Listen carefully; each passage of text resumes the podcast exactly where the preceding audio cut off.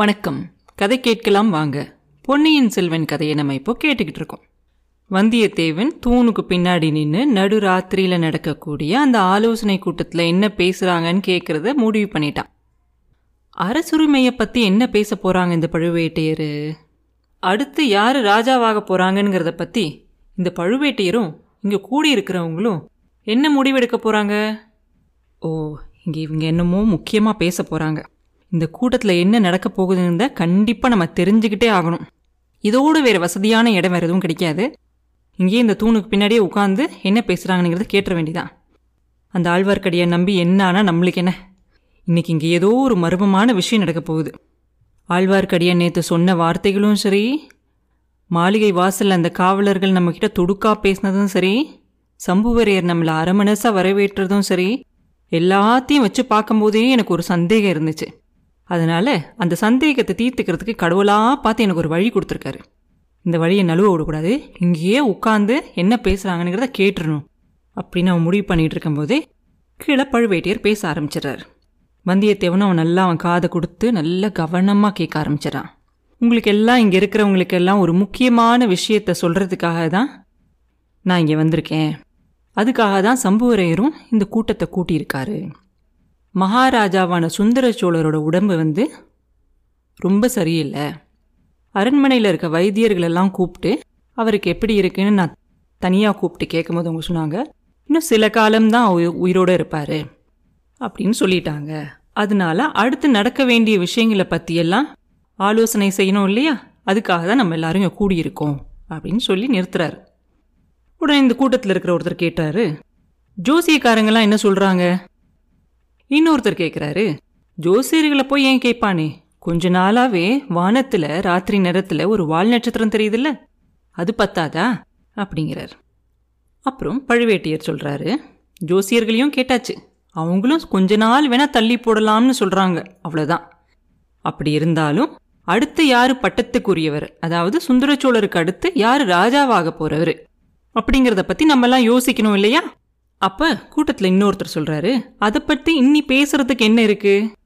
ரெண்டு வருஷத்துக்கு முன்னாடியே சுந்தரச்சோழர் தான் ஆதித்த கரிகாலர் இளவரசர் பட்டம் சுட்டிட்டாங்கல்ல.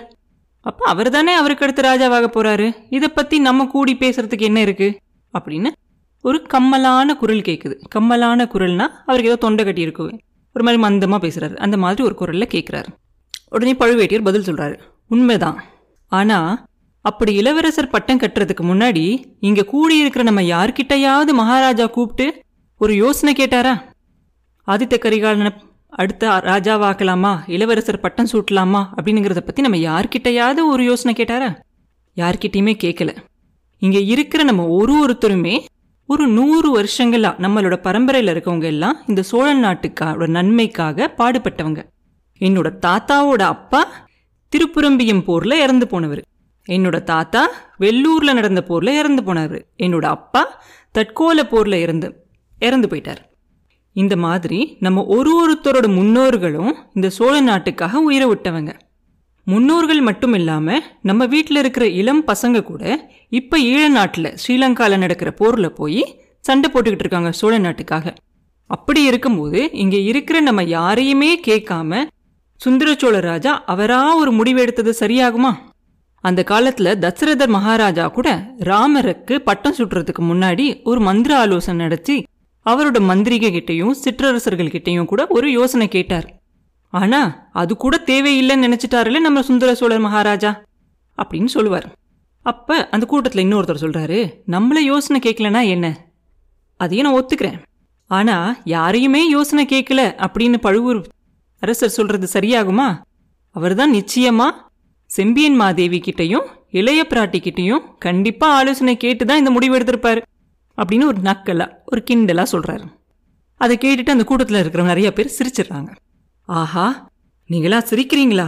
எப்படி உங்களுக்கெல்லாம் சிரிப்பு வருது? எனக்கு வயிறெல்லாம் எரியுது. ஆத்திரமா வருது. எப்படி உங்களாலலாம் சிரிக்க முடியுது இப்படியெல்லாம்? இந்த உயிரை வச்சிட்டு இருக்கதே ஒரு வெக்கக்கேடுன்னு நான் நினைக்கிறேன்.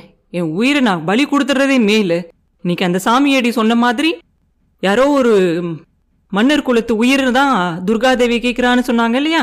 என்னோட பரம்பரையும் ஆயிரம் வருஷமா ராஜாவா இருந்த பரம்பரை தான். அதனால என்னோட உயிரை பலியா கொடுத்துருங்க. ஆளுக்கு ஒரு தடவை கத்தி எடுத்து வந்து என்னைய குத்திடுங்க பலி கொடுத்தா துர்காதேவியும் சந்தோஷமாயிருவா நானும் நிம்மதியா போயிருவேன்.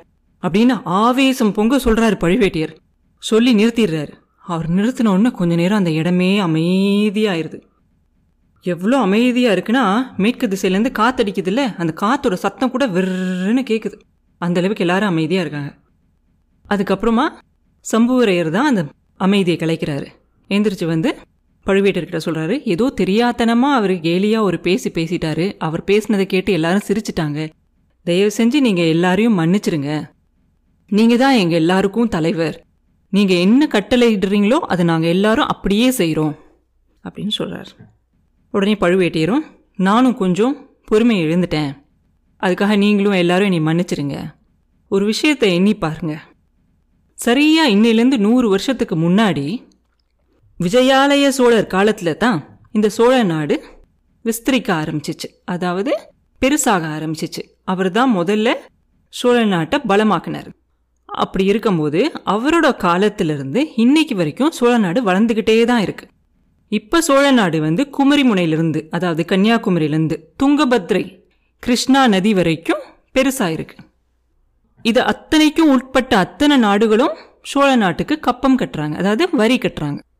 தெற்கே வந்து ஈழமும் வடக்கே வந்து இரட்டை மண்டலமும் கூட இந்நேரத்துக்கு சோழ நாட்டோட சேர்ந்திருக்கணும். ஆனால் அந்த ரெண்டு நாடுகளும் இன்னும் சோழ நாட்டுக்கு பணியாததுக்கான காரணம் என்னன்னுங்கிறத நான் உங்களுக்கு சொல்ல வேண்டியதில்லை. உங்கள் எல்லாருக்குமே அது தெரியும் அப்படின்னு சொல்கிறார் உடனே இன்னொரு குரல் கேட்குது ஆமாம் ஆமாம் இங்கே எல்லாருக்குமே தெரியும். ஈழமும் ரெட்டைப்பாடியும் பணியாததுக்கு ரெண்டு காரணம் இருக்குது ஒரு காரணம் வடதிசையில் மாதாண்ட நாயகராக இருக்கிற இளவரசர் ஆதித்த கரிகாலர். இன்னொரு காரணம் அவரோட தம்பியான அருள்மொழிவர்மன் பழுவேட்டியர் சொல்கிறாரு மலவரையரே நீங்கள் சொல்கிற காரணத்தை நான் ஒத்துக்கிறேன். இத்தனை நூறாண்டுகளா சோழர் நாட்டில். எப்படி சேனாதிபதியெல்லாம் தேர்ந்தெடுத்தாங்க? யார் ஒருத்தன் நிறைய போர்களை சண்டை போட்டு வீராதி வீரனா இருக்கானோ அவன்தான் அந்த சோழ நாட்டோட சேனாதிபதியா? இல்ல படைத்தலைவரா இருப்பான் சண்டை போடுறதுக்கு. ஆனா இப்ப அப்படியா நடக்குது? இல்லையே.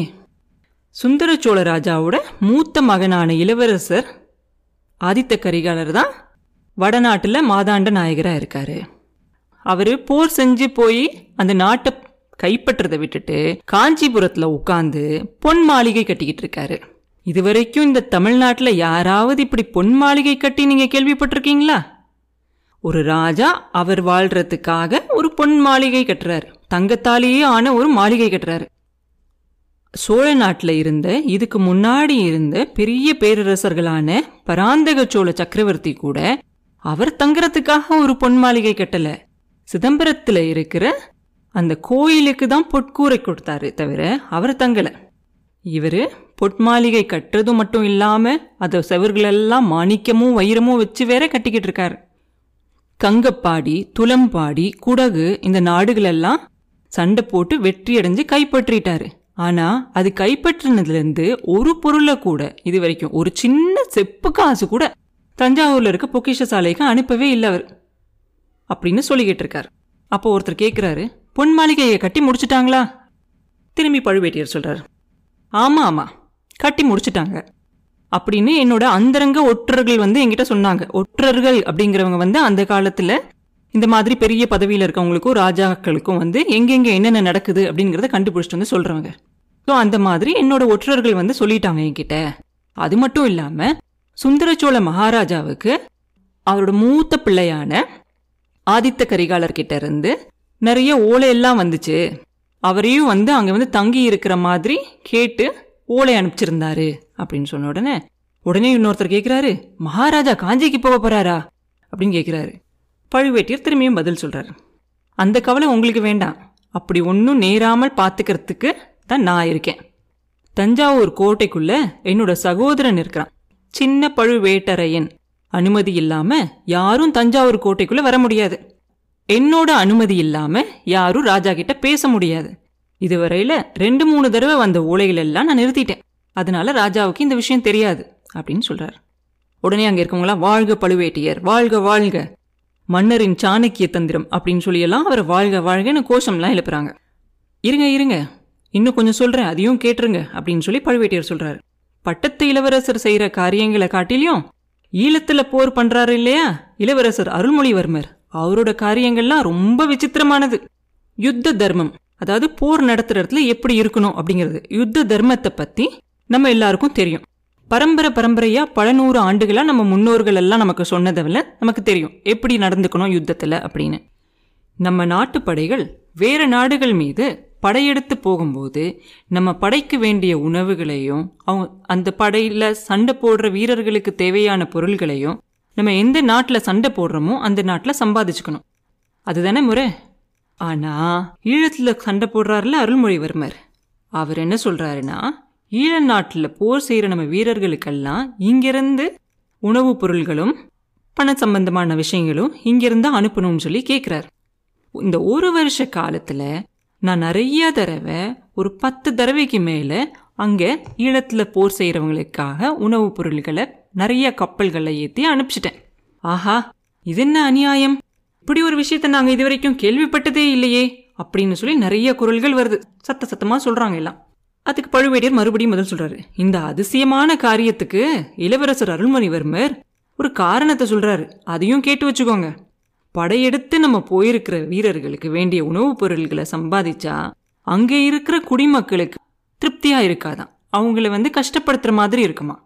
அதனால அவர் என்ன சொல்றாருன்னா ஈழத்துல இருக்க அரச குலத்தோட தான் நம்மளுக்கு சண்டையே தவிர ஈழத்துல இருக்கிற மக்களோட நமக்கு ஒன்றும் சண்டை இல்லையே. அப்படி இருக்கும்போது அவங்கள எதுக்காக கஷ்டப்படுத்தணும்?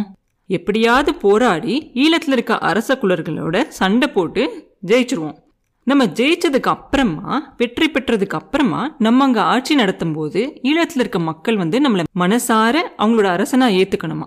சோழ நாட்டு அரசோட அவங்களும் சந்தோஷமா இருக்கணுமா? இதுதான் அவர் சொல்கிற காரணம் அப்படின்னு சொல்கிறாரு பழுவேட்டியர். அப்போ அந்த கூட்டத்தில் இருக்கவங்க சொல்கிறாங்க நல்லா இருக்கே இது. படையெடுத்து போகிற நாட்டில் இருக்க ஜனங்களுக்கிட்ட ஒன்றுமே கேட்கக்கூடாதான் அவங்க காலில் விழுந்து கும்பிடணுமா? என்ன யுத்த தர்மம் இது? இது வரைக்கும் இப்படி ஒரு யுத்த தர்மத்தை நான் கேள்விப்பட்டதே இல்லை அப்படின்னு சொல்கிறார் அதனால என்னெல்லாம் விபரீதங்கள் நடக்கும்ங்கிறதையும் கேட்டுக்கங்க. இந்த மாதிரி ரெண்டு இளவரசர்களும் ஆளுக்கு ஒரு பக்கமாக செலவு பண்ணிக்கிட்டு போகிறதுனால உங்களை மாதிரி அரசர்கள் கிட்டலாம் நான் என்ன வரி வாங்கிக்கிட்டு இருக்கேனோ அதை அதிகப்படுத்தி கேட்டு உங்களெல்லாம் கஷ்டப்படுத்த வேண்டியிருக்கு. சோழ நாடு நல்லா இருக்கணும் அப்படிங்கிற ஒரு காரணத்துக்காக தான் நான் இன்னும் இந்த பதவியில் இருக்கேன். இல்லைன்னா எப்பவோ இந்த பதவியை விட்டு நான் போயிருப்பேன் அப்படின்னு சொல்றாரு பழுவேட்டியர். ஆஹா கூடவே கூடாது. இந்த பதவியில நீங்க இருக்கிறதுனால தான் எங்களுக்கெல்லாம் பாதுகாப்பு. எந்த முறைகேடும் வராம நீங்க தான் மகாராஜா கிட்ட சொல்லி பாத்துக்கணும் இதெல்லாம் பத்தி நீங்க மகாராஜா கிட்ட சொல்லியிருக்கலாமே அப்படின்னு கேக்குறாங்க. சொல்லாம என்ன? நிறைய தடவை போய் சொல்லிட்டேன். என்ன போய் சொன்னாலும் சுந்தர சோழர் பெரிய பிராட்டி கிட்ட கேளுங்க இளைய பிராட்டி கிட்ட கேளுங்க அப்படின்னு சொல்றாரு. மகாராஜாவுக்கு அவங்களோட பெரியம்மாவான செம்பியன் மாதேவி. அவங்க என்ன சொன்னாலும் அது வேதவா அவங்க சொல்றத அப்படியே கேட்பார். அவங்கள விட்டா அவரோட செல்ல மகளான குந்தவை கிட்ட போய் யோசனை கேட்க சொல்றாரு. முன்னாடி உங்ககிட்ட எல்லாம் சொல்லியிருந்தேன்ல எந்த ஒரு முக்கியமான காரியங்களை செஞ்சாலும் நம்ம யார்கிட்டையும் அவர் ஆலோசனையே கேட்கறது கிடையாது. அவருக்கு முன்ன மாதிரி யோசிக்கிற சக்தியும் கிடையாது. எதை கேட்டாலும் செம்பியன் மாதேவி கிட்ட கேட்க சொல்றாரு இல்ல குந்தவை கிட்ட கேட்க சொல்றாரு. நானும் சரி அமைச்சர்களும் சரி. என்னை யோசிச்சு பாருங்க இந்த வயசுல என் தலைமுடியெல்லாம் நிறைச்ச இந்த நேரத்துல போய் என்னோட வயசுல ரொம்ப சின்ன பிள்ளையான அந்த சின்ன பெண் கிட்ட போய் நான் எப்படி யோசனை கேட்கறது? சோழ நாட்டில் என்னைக்காவது பெண்கள் வந்து ராஜாங்க காரியத்துல எல்லாம் ஈடுபட்டதா கேள்விப்பட்டிருக்கீங்களா? நான் கேள்விப்பட்டதே இல்லை. இந்த மாதிரி ஒரு அவமானத்தை எத்தனை நாள் தான் பொறுத்துக்கிட்டு இருக்க முடியும்? அல்லது நீங்களும் எல்லாருமா ஒருமுகமாக சொன்னா நான் இந்த ராஜாங்க காரியத்தையும் நான் இப்போ இருக்கிற பொறுப்புகளையும் எல்லாத்தையும் விட்டுட்டு நான் பாட்டுக்கு சிவனேன்னு என் ஊரில் போய் இருக்கேன் அப்படின்னு சொல்கிறார் கூடாது கூடாது பழுவூர் தேவர் அப்படி எங்களை கைவிட்டுறக்கூடாது எவ்வளோ பாடுபட்டு நம்ம எல்லாரும் நம்ம முன்னோர்கள் எல்லாரும் சேர்ந்து நூறாண்டு காலமாக பாடுபட்டு இந்த சோழ சாம்ராஜ்யத்தை உருவாக்கியிருக்கோம். அது ஒரு நிமிஷத்தில் சின்ன பின்னம் ஆயிடக்கூடாது நீங்கள் அந்த மாதிரிலாம் செய்யக்கூடாது அப்படின்னு சொல்லி சம்புவரையர் சொல்கிறார் அப்படின்னா இந்த நிலையில் என்ன செய்யலாம் அப்படின்னு நீங்கள் எல்லாரும் தான் எனக்கு சொல்லணும். அள்ளி ராஜ்யத்தை காட்டிலையும் ரொம்ப கேவலமாயிருச்சு இந்த பெண்கள் நடத்துகிற அரசாங்கம். இதுக்கு என்ன பரிகாரம் செய்யலாம் அப்படின்னு நீங்கள் எல்லாரும் தான் எனக்கு சொல்லணும் அப்படின்னு சொல்லி பழுவூர் மன்னர் சொல்கிறார் எல்லாரும் என்ன பேசுனாங்க அப்படிங்கிறத அடுத்த பதிவில் பார்ப்போம். மீண்டும் உங்களை அடுத்த பதிவில் சந்திக்கும் வரை உங்களிடமிருந்து விடைபெறுவது உண்ணாமலை பாபு. நன்றி.